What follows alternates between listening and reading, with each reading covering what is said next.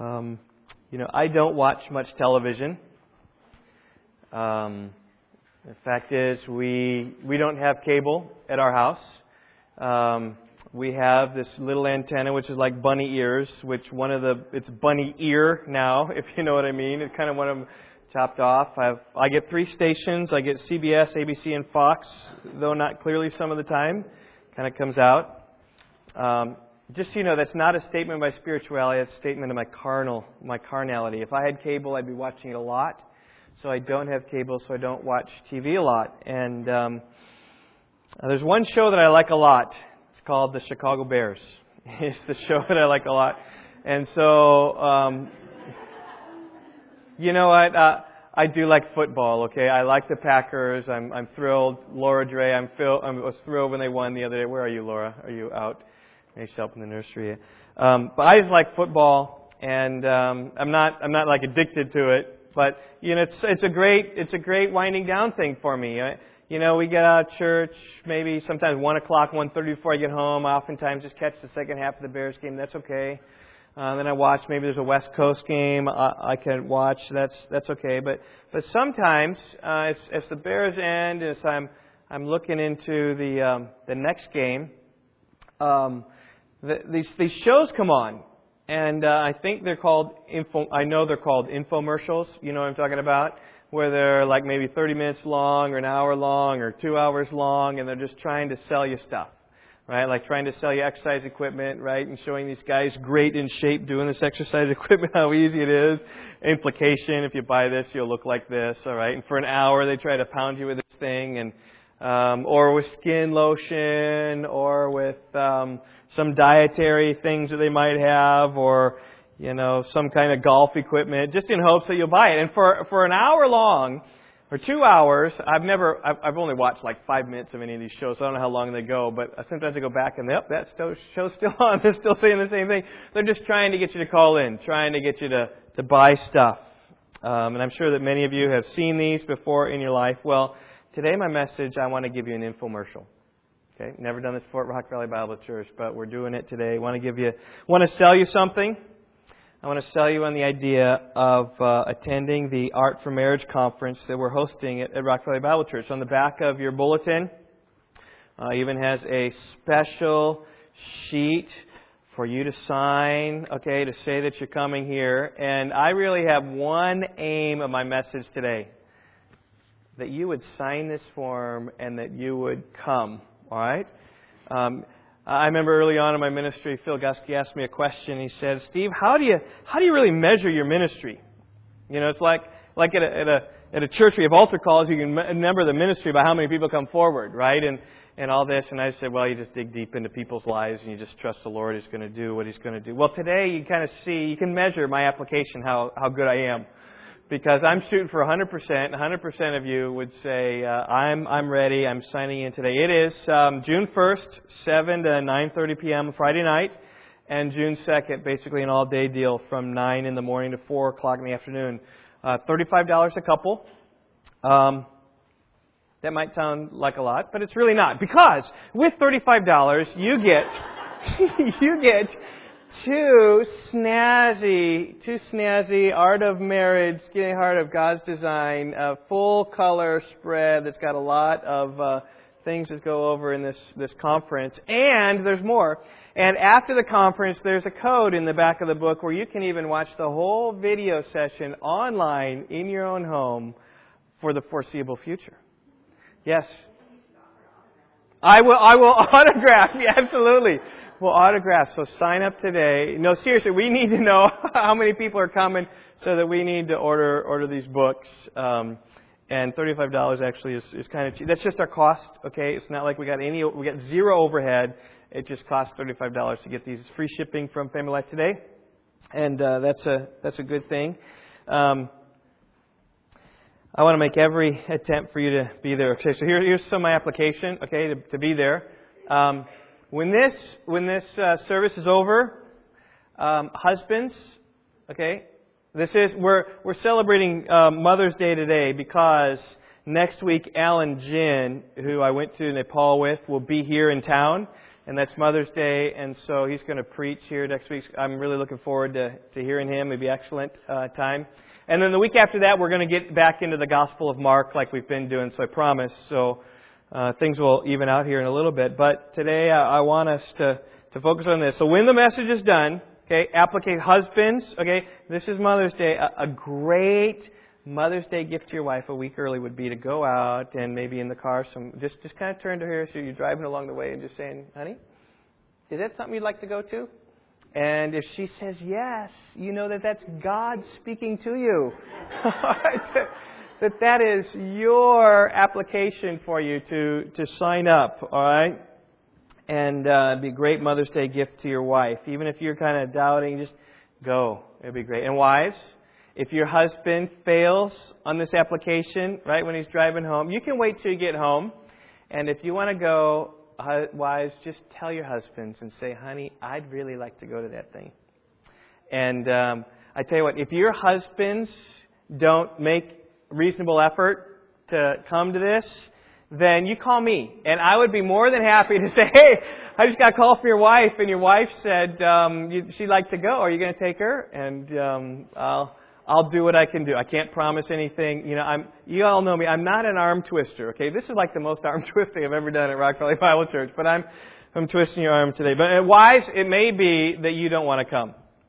Okay? That's, um, that's, that's okay. Um, but still, if the question's not broached, you still need to ask your husband. Maybe your husband wants to come and say, "Honey, do you want to you want to come to that thing?" And if he says yes, really consider dropping dropping your plans. It may be that both of you are hesitant. Maybe some issues in your marriage. I, I don't I don't know, but because some of these things are going to expose some uh, some difficult things in our marriages. And maybe you just say, you know what, I'd rather I'd rather not be open to that pain. Well, your problems aren't going to just go away. They don't just flow. They're just going to sit there and fester, and it might be the best thing for you. So you might both have to kind of like encourage each other to go. It's a little bit like going to the dentist, maybe, for you guys, and just say, hmm, I, uh, I gotta, we gotta do this. It's the, it's the right thing to do, and I encourage you to come. Uh, and it may be circumstances prevent you. Maybe you got some plans. Maybe you got some family outing. Maybe you're going to go on that week. You know what? We're, we sung all about grace. We are all about grace at Rock Valley Bible Church. So if you don't come, that's okay. You'll just disappoint me. now, if you're not married, and I know there's some of you not married here, I want to uh, address that. Um, there, there is application for you. Okay? Um, unless you're engaged, you should come too. Okay? You should come to that if you're engaged. But um, if you're not married, um, I, I want you to come away from my message this morning being champion for marriage. That's what I want. Be a champion for marriage. Do everything you can to foster and help other people. If you're a child, right, kids, why don't you raise your hand? Say, I'm not married. I'm not ready to get married yet. We got some got some kids here. Okay, good. If you're a child, your application is this. Okay, on the way home, you can say from the back seat, Hey, mom and dad, are you going to that thing? That would be a good application for you guys. And to do everything that you can to go. Uh, think about how great it would be if your parents go to this thing. You probably maybe get a babysitter, or maybe go to grandma and grandpa's house. Maybe a friend come over. Maybe get pizza that night. The next day, we don't know what's what's happening, but you got a, a lot going on. If you're single, maybe you offer to babysit for somebody. That's a way to champion marriage is to, to go and to say, you know what, here, I'll take your kids, relieve a financial burden. It'll be chaos at my house for a while, but, but it'll be go, or I'll go there and just do whatever you can. Um, maybe even you might think of people that you want to come or that as people come to mind. I would encourage you to invite people. Say, you know what, maybe there's something, I know that they're struggling in their marriage. I got a phone call this week, someone looking for uh, some marriage counseling. Um, kind of in a different place. And I said, you know what? I got a great application for you. How about on June 1st and June 2nd? What if you take them and bring them? You come also, they're not our church. You come and you bring them and you pay the way so they both come. Because that's an investment in eternity. For $70, you pay two couples to come. That would be really good. So if, an invitation comes to mind, I really encourage. I'd love to have every family here invite another family. Um, and and, and basically, I'm all in on this conference. Okay, we've had other things kind of come and go. I'm, I'm all in this, especially coming back from Nepal last week, seeing the horrific marriages that they have in that land and just what it does to people. And just know how how much a good marriage helps us and is a delight to us. We can shine. So uh, we want to put neighborhood flyers out in all this neighborhood. So not this Sunday, but next Sunday. If you plan on just staying around a little bit longer, like we've done this several times before, we'll have some flyers. Just go door to door to door. We'll we'll print up some nice things, inviting them to. And we just want to do everything we can, even to this neighborhood, just to say, you know what, we're for your marriage, and why don't you come? And probably they'll get a great discount I'm, I'm not sure. We probably offer it free. We'll pay for it as a church because just to help them come, that would be great. Um, so that's what I'm trying to do today. All right, we're 10 minutes in the infomercial, and this is okay, huh? Now, also one of the things we have this product. It is a uh, a, a video product. Um, and so we've got all the videos. My message today is going to be totally different. I've never done this before, but you'll, I think you'll enjoy it. Uh, we're just going to show some snippets of what's going on. It's a six session DVD, two on Friday, four on Saturday. Just show you some snippets of what's going on. And I'll comment. We'll get into the Bible, kind of go back and forth. But I think the best place to start is really with the, the trailer. So why don't you run that, Ray, if we can, the very first one.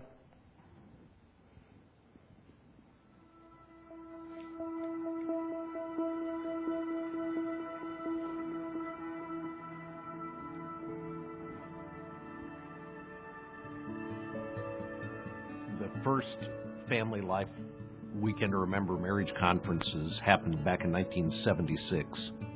And over the years, we've had tens of thousands of couples who have come through our weekend to remember marriage getaways. But the volunteers who had helped put the conference together said, We wish there was some way we could do conferences like this throughout the state of Maine. And Kennebunkport and Caribou and all of the little communities. And that's when we started asking the question what if we could take this conference and translate it for video? And, and not just a video where you'd watch somebody in a hotel ballroom on a stage, but where the principles come alive and, and are presented in a way like, like nobody's ever seen them presented before.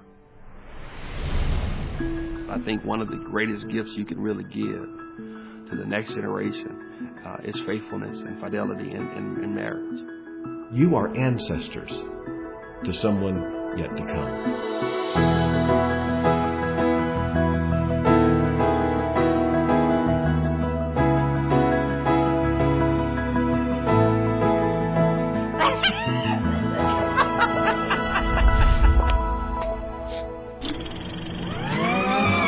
Things up a bit. Hey, kids. I expect a husband of mine to be more refined. The thrill is gone. I know the feeling. I was exhausted. This is marriage. There is no whining in marriage. mm, doesn't it smell fantastic?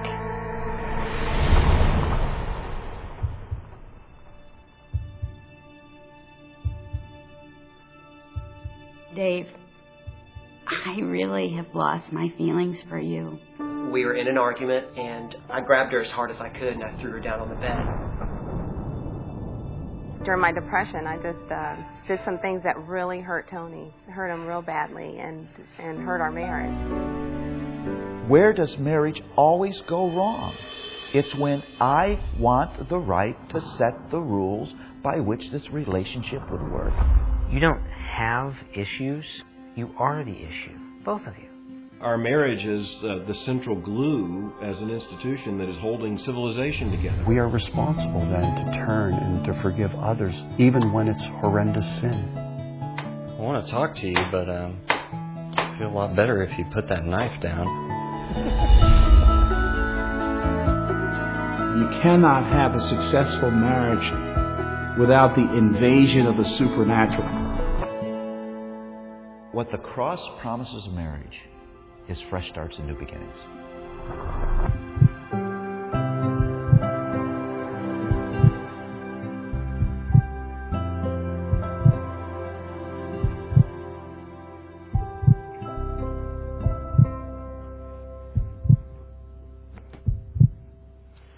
All right, that kind of gives you a flavor of what's going to take place in these videos. I, I spent a good portion of this week. In fact, I watched all the videos this week, so our marriage is ahead of where things are. actually, to be honest, we had a difficult morning today. Men cooked breakfast was hard, and a lot of difficult things today. So we're uh, we're just we're just real, but a lot of good stuff. Interviews uh, on the street, well-known Bible teachers just a montage together, uh, real life stories, fictional drama. In fact, one thing that's really interesting, really neat, is that one of my former students, one of my fellow students in seminary, Bobby Scott, is one of the, the guys doing the, the teaching. So that's kind of kind of really neat for me. Um, what I want to do is um, just continue this infomercial by, by just giving you different um, uh, different snippets of what's going on. Six, it's a six video session. I'm just going to, my outline actually is the six titles to these uh, sessions. Um, first video is entitled Love Happens. So that's kind of the first thing, Love Happens. Uh, in the first video, they really explore the way that marriages often begin love and optimism, uh, hope. And, and here's a, a, cute little video clip of some children talking about marriage, just a, a little people on the street. It's real short. So um, kids, lots of different ideas about marriage, and apart from biblical revelation, the idea of marriage there might be our idea. Just kind of lovey dovey. I think the best way, though, to understand what marriage is is from the Bible. So let's take your Bibles and open to Genesis chapter 2. Just right, right at the beginning, Genesis 2. And Ray, we'll be a while until we get to our next video here because we're just going to spend some time in the, in the scriptures. Uh, we see the, the first marriage, we see the foundation of all marriages here in Genesis chapter 2. In Genesis 1, we've seen the creation. After day 1, it's good. After day 2, it was good. After day 3, it was good. God said that it was good. God said it was good. God said it was good.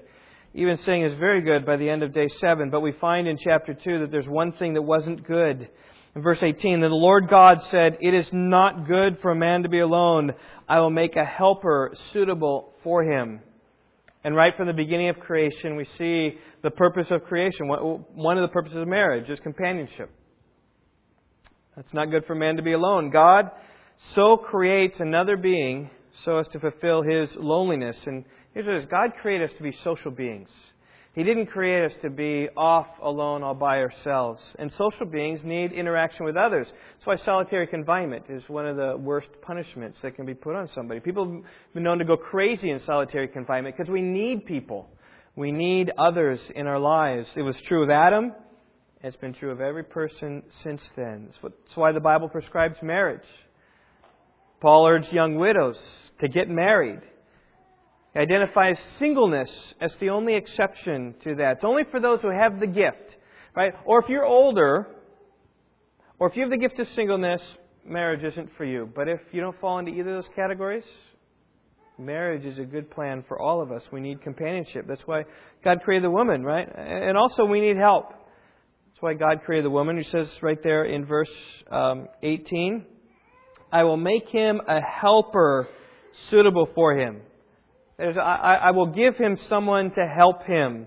In verse 15, we see Adam's job description. The Lord God took the man and put him into the Garden of Eden to cultivate it and to keep it. He had, he had charge over the garden. He had charge to, to, to keep everything there and to worship the Lord and to serve Him, but the job was too big for him alone. And, and God recognized that, and He said, You need a helper to come alongside to help you. And that's the reason for Eve. And it carries over into our marriages today. Wives, you are to come alongside your husbands.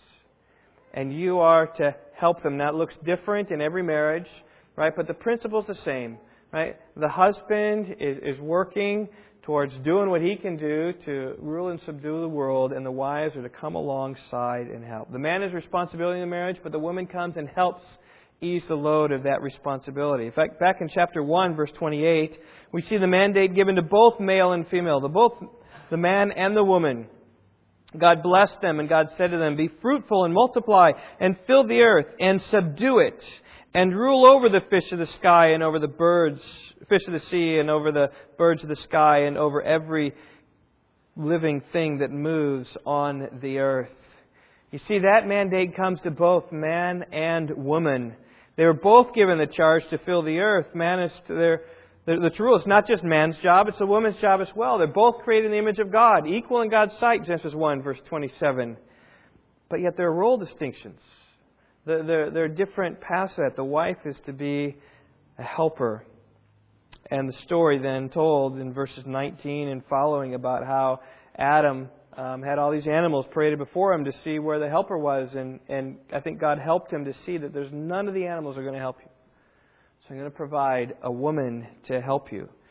Verse 21 So the Lord God caused a deep sleep to fall on the man, and he slept, and he took one of his ribs and closed up the flesh in that place. The Lord God fashioned into a woman the rib which he had taken from the man, and brought her to the man.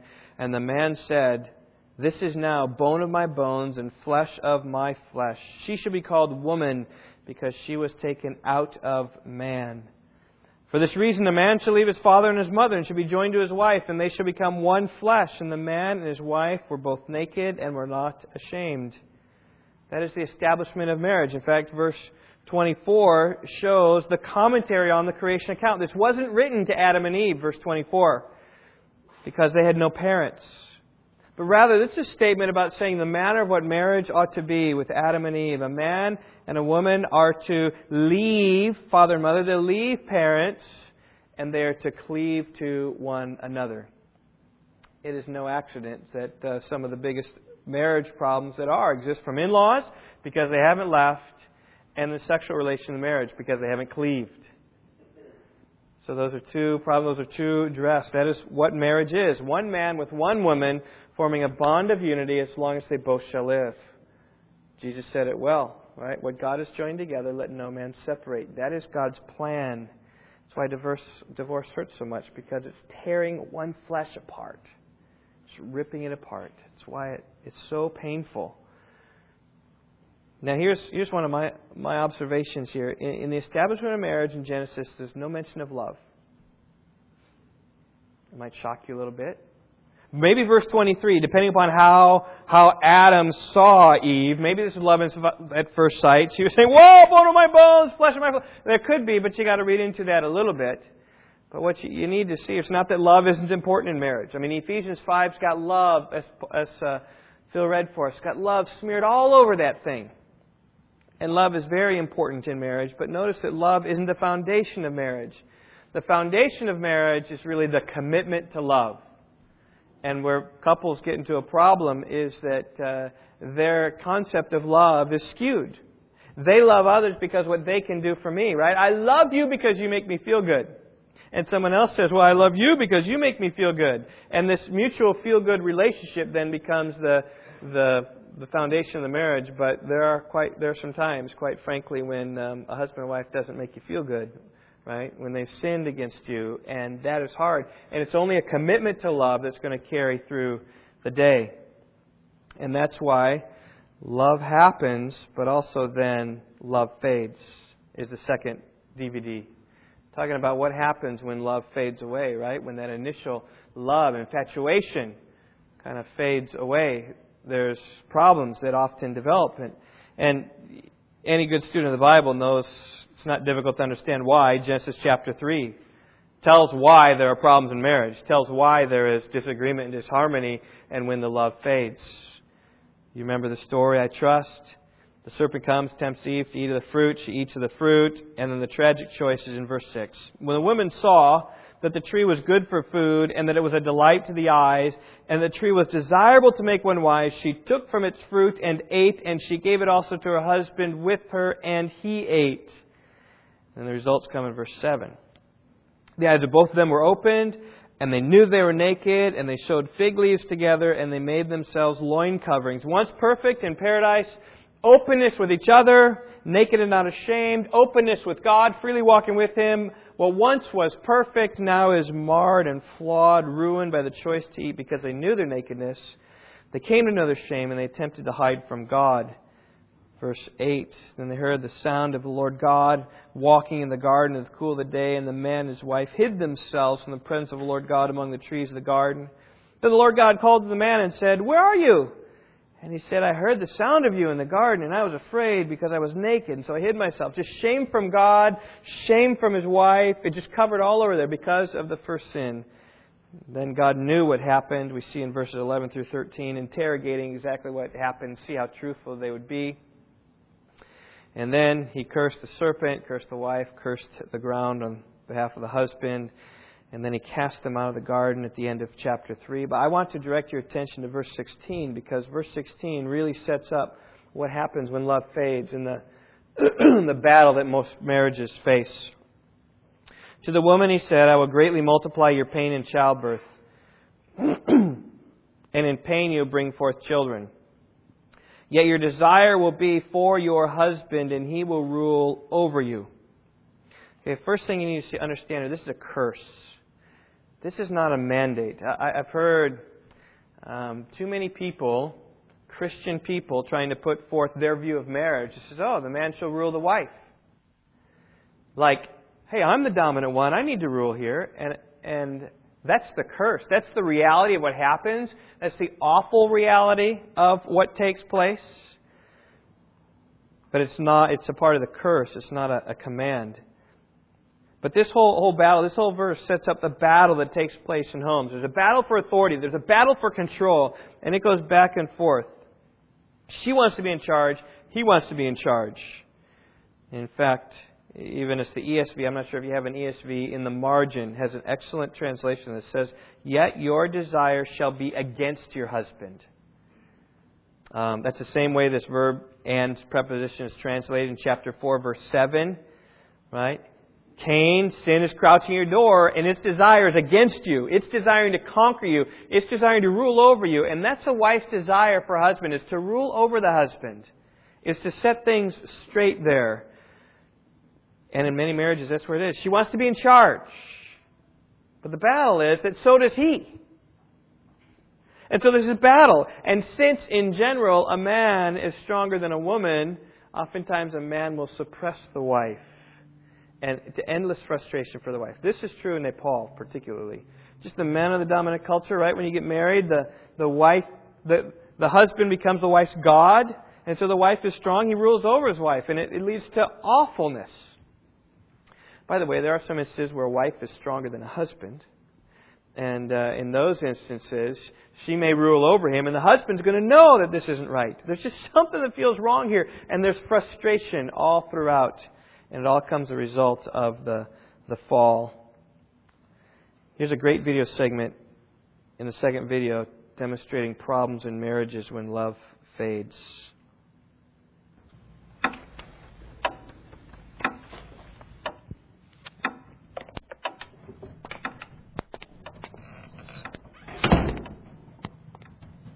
Sharon, Keith, nice to see you both again.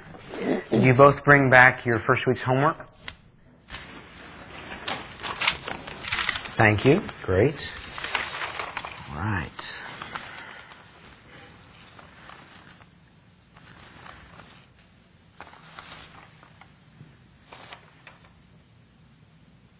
Okay.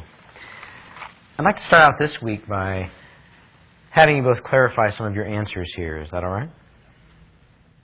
Okay. Sharon, we'll start with you.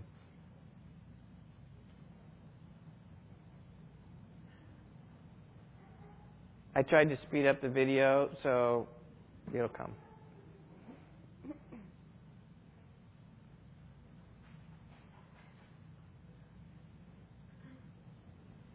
This is intentional, yes. It's okay.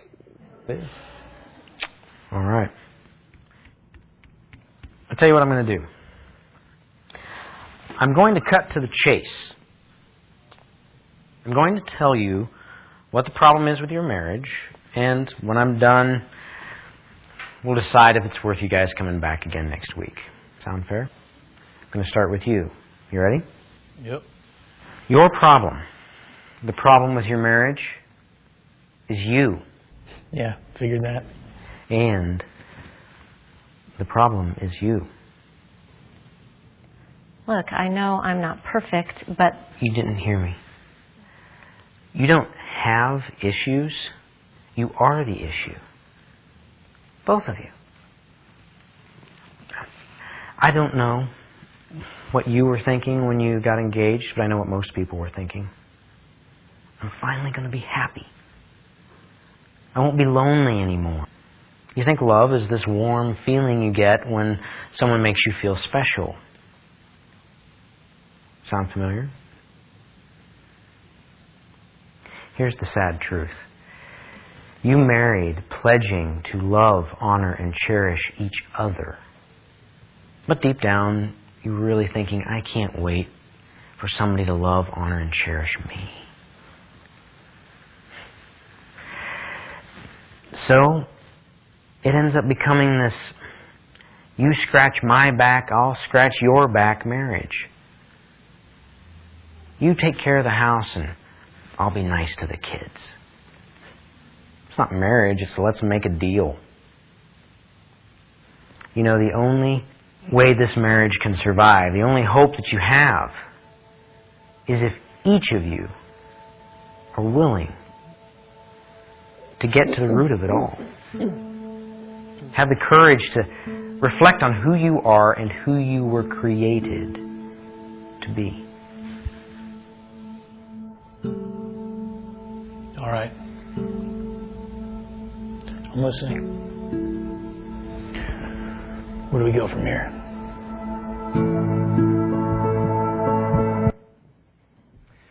That's a great video that just shows the problem in all our marriage, all our marriage problems is us. It's a problem with you.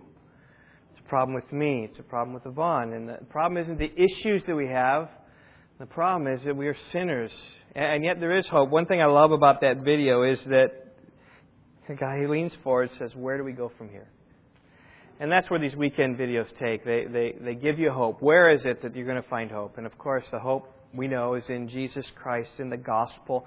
God alone can save us from our sins. God alone can forgive us and cleanse us. And it's only when we've been forgiven that then we will be empowered to forgive others, which is really the, the basis for battle in marriages is self self disarmament. when you try to hold each other's sins against them, they just be fight and fight and fight. But when you confess your sins, as I did this morning to Yvonne, and um, just it helps smooth things over, helps make things right. The key to marriage is to know Christ and know forgiveness, but the second point really is to know your role and to know how it works. Really, the next video, right? Love happens, people get married, love fades, people have problems, but third video is called Love Dances. Just a, a metaphor used in this uh, video talking about how a man and a woman, when they dance together, what happens is, a man leads right? I'm not, I don't know how to dance, okay? We've never, I've never had a, never had a ballroom lesson, but I'm just thinking of the man lead. He doesn't push his wife, he doesn't pull his wife, he just kind of gently leads and she just kind of follows that so she can be free to respond and enjoy her dancing. That's the same concept that Phil read for us in Ephesians 5. Let's turn over there. Ephesians 5. It's the quintessential passage for marriage in all the Bible, describes a husband's role describes a wife's role, describes why they are to have those roles, right? Simply the husband loves and leads and the woman submits and helps. Just like two like two people, a couple dancing together. Wives, be subject to your own husbands as to the Lord, for the husband is the head of the wife, as Christ is also the head of the church, he himself being the Savior of the body. But as the church is subject to Christ, so the wives ought to be to their husbands in everything. And there you just see the wife, wife, wife submitting and, and helping and just following her husband's lead.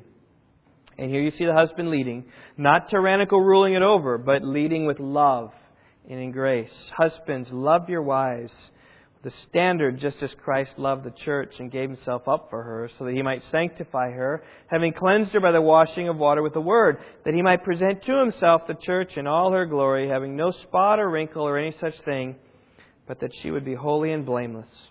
So husbands ought also to love their own wives as their own bodies. He who loves his own wife loves himself.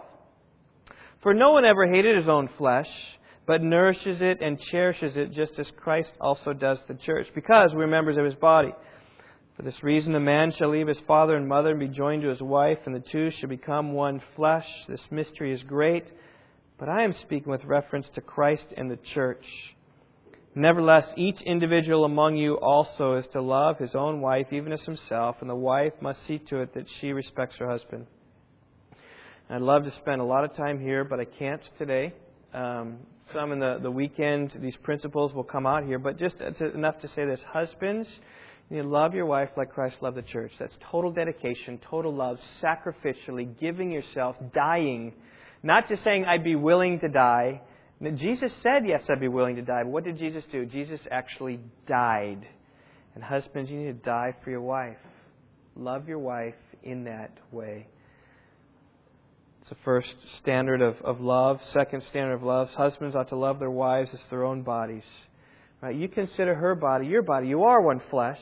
So you love her and treat her as if she were you. This is the golden rule put to, put to top efficiency. Don't just treat others as you would have them be treated, but treat others as you actually do treat yourself with your own bodies. And, and husbands, I tell you, if you do that with a wife, your wife will gladly submit to you and respect you when you do that. It may take some time. It may not happen tomorrow. It may not happen the next day. But if you constantly do that, uh, the marriage works. Uh, uh, a wife will delight to submit to that kind of husband because she knows that her husband's got her best interest in mind in the end anyway. Right? Well, a great example of this is with Wayne Grudem and his wife. Uh, I, I love how love dances in this movie. So, why don't you take this clip?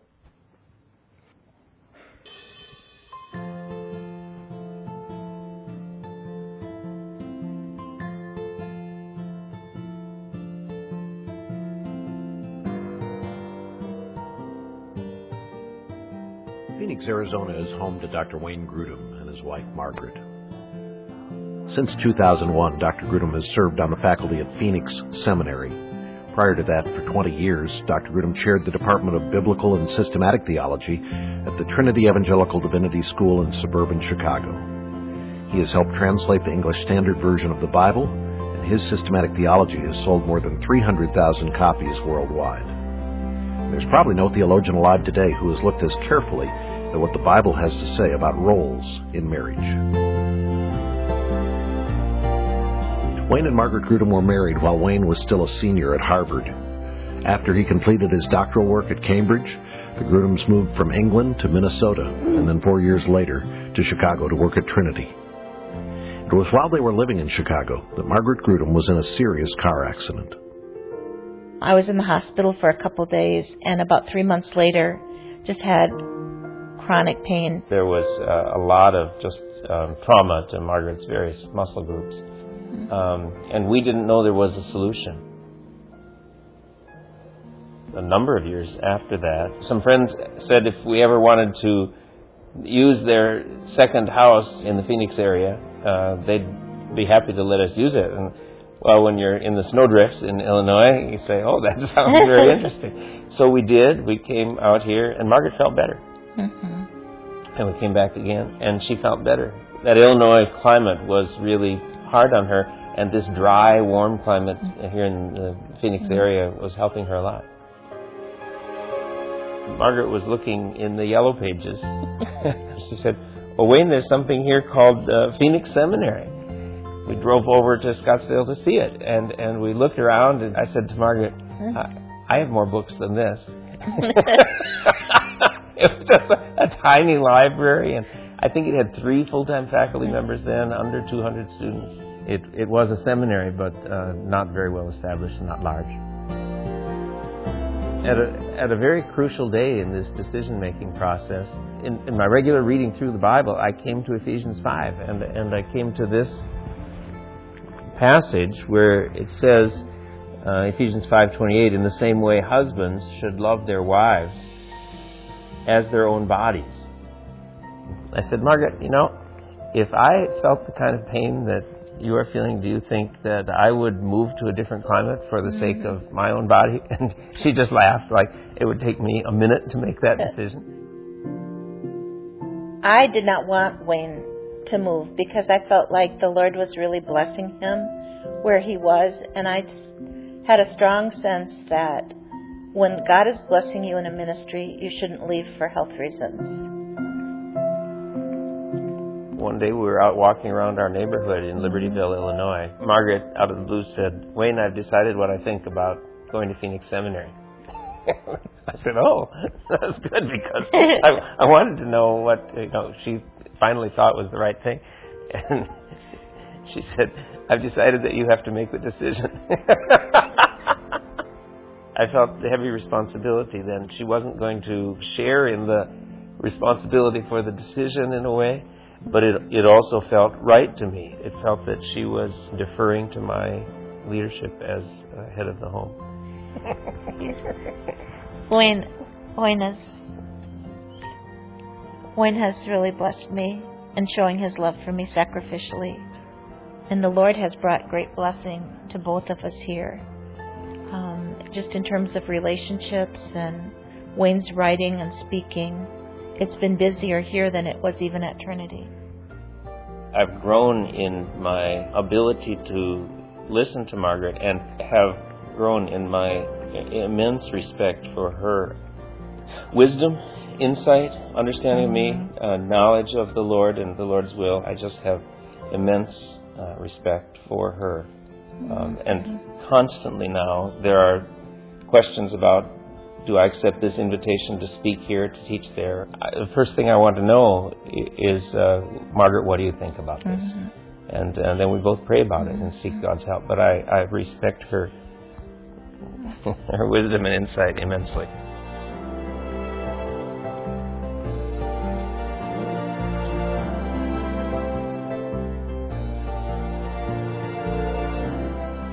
Marriage that's dancing. That's how it looks. Husbands, wives. Wayne Grudem's got responsibility to figure out what's going to happen with his family, but I hope you see how tender he was towards his wife. Um, how much he sought her care. It's not. It's not that uh, just a, he makes decisions in a vacuum and says this is the way. It's asking her what is it she'd want, and then loving her and thinking of her even many ways before himself. Hope men you can see from that. And just that's a a model of how this this works. Husbands leading, wives supporting. It's how God intended it. It's how there's joy in marriage like this. Yet in any marriage, conflicts takes place. That's the fourth video here. Uh, love interrupted. Uh, times and seasons in any marriage where conflict and troubles arise. At those times, really, it's where communication needs to take place. And the Bible tells us how it is we're to communicate with one another. In fact, you're in Ephesians 5. Turn back to Ephesians 4. We just have some admonitions here of how it is to walk in a manner worthy of the gospel, right? That's chapter 4, verse 1. I implore you, the prisoner of the Lord, to walk in a manner worthy of the calling with which you have been called, with all humility and gentleness, with patience, showing tolerance for one another in love. And, that's true of the church, okay? But this is especially true of marriages. We ought to, to, in light of the gospel, in light of how He's been called, in light of how God has saved us, we ought to walk in these ways of humility and gentleness and patience, showing tolerance and forbearance to our wives. And wives, back, reciprocate that to your husband. And in terms of communication, it comes in verse 25. Therefore, laying aside falsehood, speak truth to each other, each one of you with his neighbor for members of one another. Verse 29 Let no unwholesome word proceed from your mouth, but only such a word as is good for edification according to the need of the moment, so that it may give grace to those who hear. There's a fighter verse recently. Many of us in the congregation memorized this verse. But I want you to really think about the, the, um, just how, how total this is. Let no unwholesome word proceed from your mouth. That means not one. It doesn't say let most unwholesome words, right, not be said. It says let no unwholesome word proceed from your mouth. But only, and in your marriage, this is good for the church, especially in your marriages. Only speak what is good for the edification of your spouse. That would stop a lot of arguments right there. Stop a lot of the tone of the arguments right there, anyway, right? No unwholesome word proceeding from your mouth. Hey, let, let me just say, I, I um, was talking to someone recently, and, and they were mentioning Philippians 2 verse 12, 2, 2 verse 14. Do all things without complaining or grumbling. And and kind of like it was like, yeah, right. How can we do all things without grumbling? Right in the midst of grumbling and complaining. And I thought, you know what? That person is just mocking that verse. Because he's in the midst of complaining, quotes that verse, because, yeah, yeah, we're supposed to do things without complaining and grumbling, and then continues to do the same. And I say, husbands and wives, don't mock Ephesians 4.29. Don't mock it. It says, let no unwholesome word proceed from your mouth, but only speak what is good for edification to build up your spouse. And here's, here's what's interesting is that if that's true in the church, if you just work at building up people in the church, yeah, that's going to be helpful. It's going to be helpful for their marriage. It's going to be helpful for those kids. It's going to help for that. Maybe a little bit comes back to you, but in your marriage, if you build up your wife or your husband, it's going to come back to you in many, many ways. It's for your good to build up your wife or your husband. In verse 31, think about arguments here. Let all bitterness and wrath and anger and clamor and slander be put away from you, along with all malice. Right? You need instead, verse 32, be kind to one another, tenderhearted, forgiving each other, just as God in Christ forgave you. In other words, we need to be careful about our words. We need to be tender with our words, especially to those who you promise to live the rest of your lives with. Being tender with your words. Yet, sadly, within marriages, some of the harshest words ever spoken are spoken. What a crazy thing. People say things to their spouses within the, the doors of their houses that would never, they would never say that in public. Ever. But they'll say it to their spouses. Forget the kindness, forget the tenderness. And I just say with James, brethren, these things ought not to be. If you want to kill your marriage, just be unkind and unloving and harsh and angry with your spouse. That'll kill your marriage. But when you're gracious and kind and loving, that's where where things will, will help. As James said, let every person be quick to hear, slow to speak, slow to anger, for the anger of man does not achieve the righteousness of God. Now, this next video clip from chapter 4, talking about love interrupted, uh, just speaks a little bit about our communication or marriage and, and helps again to say, you know what, the problem is you.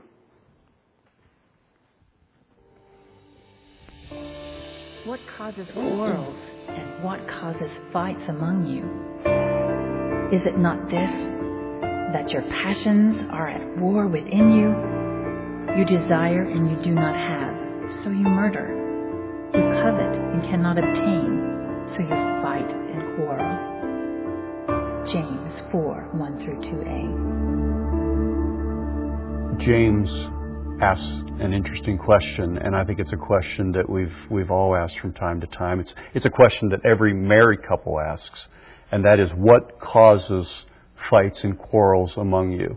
And uh, and and what's so interesting about the way James answers that question is that he doesn't locate our anger, our, our quarreling in the other person. He doesn't locate it in our past. He doesn't locate it in our experience of oppression or in the way that we were parented. He, he locates it in our passions that are at war within us. So all of a sudden, we, we have this radical transformation in how we understand anger. That, it, that somebody else can't make me angry. That only I can make myself angry. And it particularly and specifically, it's, it's sin in me. It's passions that are at work against God that just make me want my way. I think most of anger in marriage comes from exactly where most sinful anger comes from in any situation. It's from an idolatry of the ego. Where does marriage always go wrong? It's when I want the right to set the rules by which this relationship would work. That's at the bottom of every marriage difficulty. Whether it's, I don't want to have to say I'm sorry. Or I don't have to always want to be nice to you. Or I, some days I don't feel like serving you. That's taking God's position. That's writing my own law. And then what I want from you is I want you to keep my law. Now I'm angry, not because you've broken God's law. I'm angry because you've broken my law. Think about it. Think how little of our anger has anything to do with the kingdom of God at all. There, there's many faces to, to, anger, and so for some people, they hear the word anger, and they, there's a traditional face of a person exploding, throwing stuff, slamming doors, cursing, yelling, screaming. I think there's there's there's a passive side to anger too. It's kind of the silent assassin, where you just go, "Oh, okay, I hear you." Anger undealt with kills. And one of the things it kills is it kills relationships, kills marriage. The wisdom in that video clip is immense. Um, you can watch that again and again and again and again, and you will glean some things from there. So come to the conference, get the code, and you can watch it again and again and again and again. Somebody else can't make me angry. Only I can make myself angry. It comes from my passions, it comes from my sin. I get angry when people break my law, not God's law. Anger kills relationships. But a few, but a few things there. And so, uh, the fourth DVD speaks about communication. Men, we're not so good at this. Men, we tend to grunt instead. We be short words. But if you want to make your marriage work, be about communicating with your wives. And sometimes wives, you're not so good at communicating either. You need to step that up. Okay, number five, love sizzles. All right. Can you guess what this one's talking about? Love sizzles, where the flames and passions. I'll just let the video speak a little bit. I cut this video short, okay? Go ahead, Ray. I'm going to stand up here because it's short. I know Nathan will like this. We're headed to the sixth frame. I'm working on a perfect game. Uh, Good, you're all here. I'll tell you later. Sorry I'm late. Well, start with.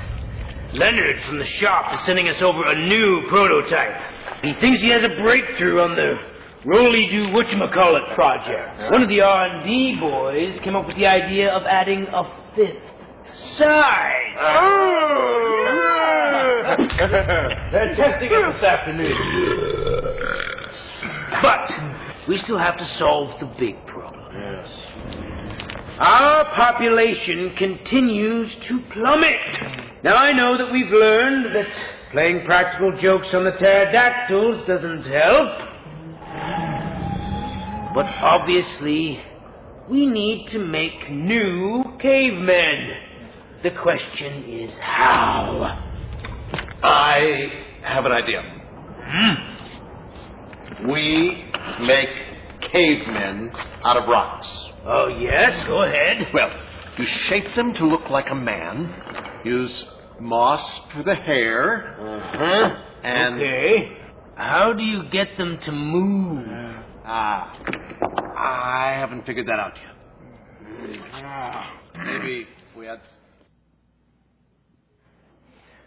Okay, we're going to stop that video right there. We have. Um, yeah, some of the kids are disappointed. Parents, you might be disappointed if we continue on that. Um, but one of the one of the deals about an infomercial is that it kind of leaves you hanging. Kind of leaves. I want more. Well, I hope you want more from session. A very straight talk, very helpful talk about the physical, sexual side of marriage. So you can come. Uh, our last last DVD speaks about uh, love always. And these videos do a great job of helping you see your marriage is bigger than you. Yes, marriage is for your happiness. Marriage is for your joy. It is called the grace of life. But marriage is bigger than that. I mean, the, your children are learning of the loving kindness of God from your marriage. As they watch you love your spouse when your spouse is unlovable. As they watch you be kind to your spouse when your spouse isn't kind to you. They, you will preach. Your marriage preaches to your to your children. Uh, your marriage will have effect upon your grandchildren, if grandchildren come along. Your marriage has an effect upon the lost in the world who need to learn the love that Jesus has for His church. Ephesians five. Let's turn over there again. Right. We are member, verse 30, we are members of his body. For this reason, a man shall leave his father and mother, shall be joined with his wife, the two shall become one flesh. This mystery is great. The, the marital union is, is a mystery and it is great, but Paul says, I'm not talking about marriage. He says, Paul, you quoted from marriage, verse 31. He says, I'm not talking about marriage. He says, I am speaking with reference to Christ and the church because Christ and the church are so linked with marriage that they ought to be seen as the same in many ways. When the church looks at our marriages, they ought to see, when the world looks at our marriages, they ought to see uh, the church. Our marriages teach others the gospel, and it's a legacy we can leave. We got one last video, and then I will will close my hour-long infomercial. I remember the day that my four year old came in and asked me, What is divorce? I was part of a family and part of a family where for the last several generations there has been serial dysfunction. Uh, the last two generations, both sides of our family, my wife Bridget and I both, um, there have been 25 marriages and 22 divorces. I'm afraid we're going to have a generation of people who, at the end of their lives, look back at a fork in the road where they headed toward isolation and loneliness and a loss of hope because they didn't stick it out when it got tough. If you look at my first cousins and, and I, I think there are uh, about 25 or so of us. There's one besides me who's currently living with, married to, and living with his spouse one. And what does it do to children when we're saying to them, Jesus loves his church and will never leave his church, when they see the image of that being ripped apart every single day in the pews around them or in the culture around them? For us, though, what had to happen is there had to be a stake in the ground moment. There had to be an understanding of where we've come from how we've gotten here and a determination that we don't continue that legacy. I think one of the greatest gifts you can really give to the next generation uh, is faithfulness and fidelity in, in, in marriage. Um, and I received that from my father, uh, which is a gift that uh, many are not able to, to receive. Uh, my parents this July are going to celebrate their 50th anniversary and uh, their golden anniversary. And to get to a golden anniversary means you've had to work through a lot of small problems and you had to trust the Lord through a lot of huge problems. Our marriage is not just about us. Our marriage is a picture of the gospel for a watching world. Uh, our marriage is uh, the central glue as an institution that is holding civilization together. I'm just telling you, it's it's one of those things. It's one of those powerful witnesses to who God is and to the gospel to see a marriage not just functioning but thrive. So I just say you're leaving a legacy. What kind of legacy you're leaving? Now, I know some have already got a bad legacy. To you, I just say there's grace to fix that. Okay. But for the rest of us, let's let's stand by God's grace. Let's leave a legacy of uh, faithful love, and maybe that begins or starts or helps with uh, coming um, here in a month, June 1st, June 2nd. Thirty-five dollars. Sign up in your in your bulletin um, so we know that you're coming. We need to order books. We're going to overorder because we think more people are going to come. They're going to sign sign up here today. Um, get you all the access to the videos you want. I'm not sure what else I can do to sell this thing. I'm all in on this because I think it will help help all this. Oh yes, there's some free gifts. Oh yes, there's more. There's more. I don't even know what they are. The one of the free gifts is a free weekend to remember trip I think probably hotel fees and everything. I, I don't know. Maybe maybe it's not hotel fee. Maybe it's just registration, but a free trip.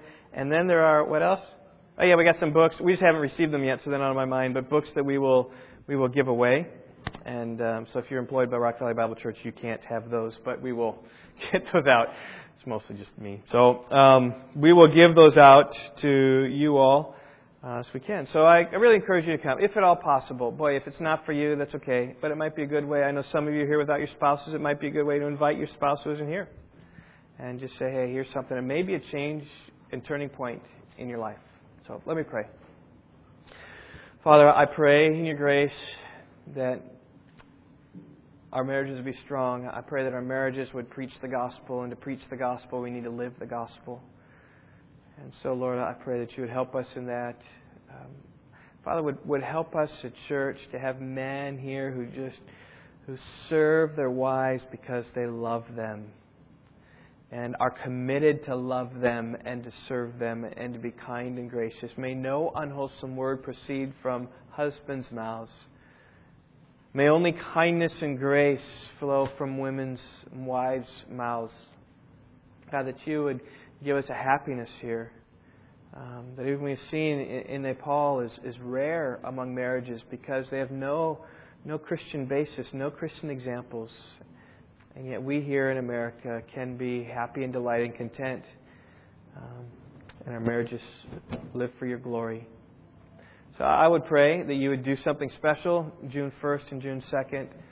That by Your grace, you'd um, God give full attendance to that. That you'd bring people from the neighborhood, maybe who are struggling with their marriage, and find this flyer on their on their door handle um, unexpectedly, and they say, "Hey, let's go." Uh, God, and perhaps marriages that are struggling who need to be invited, perhaps others who uh, just need a refresher, need help. God, I pray that you would use this time for the, the glory of Jesus. In whose name we pray. Amen.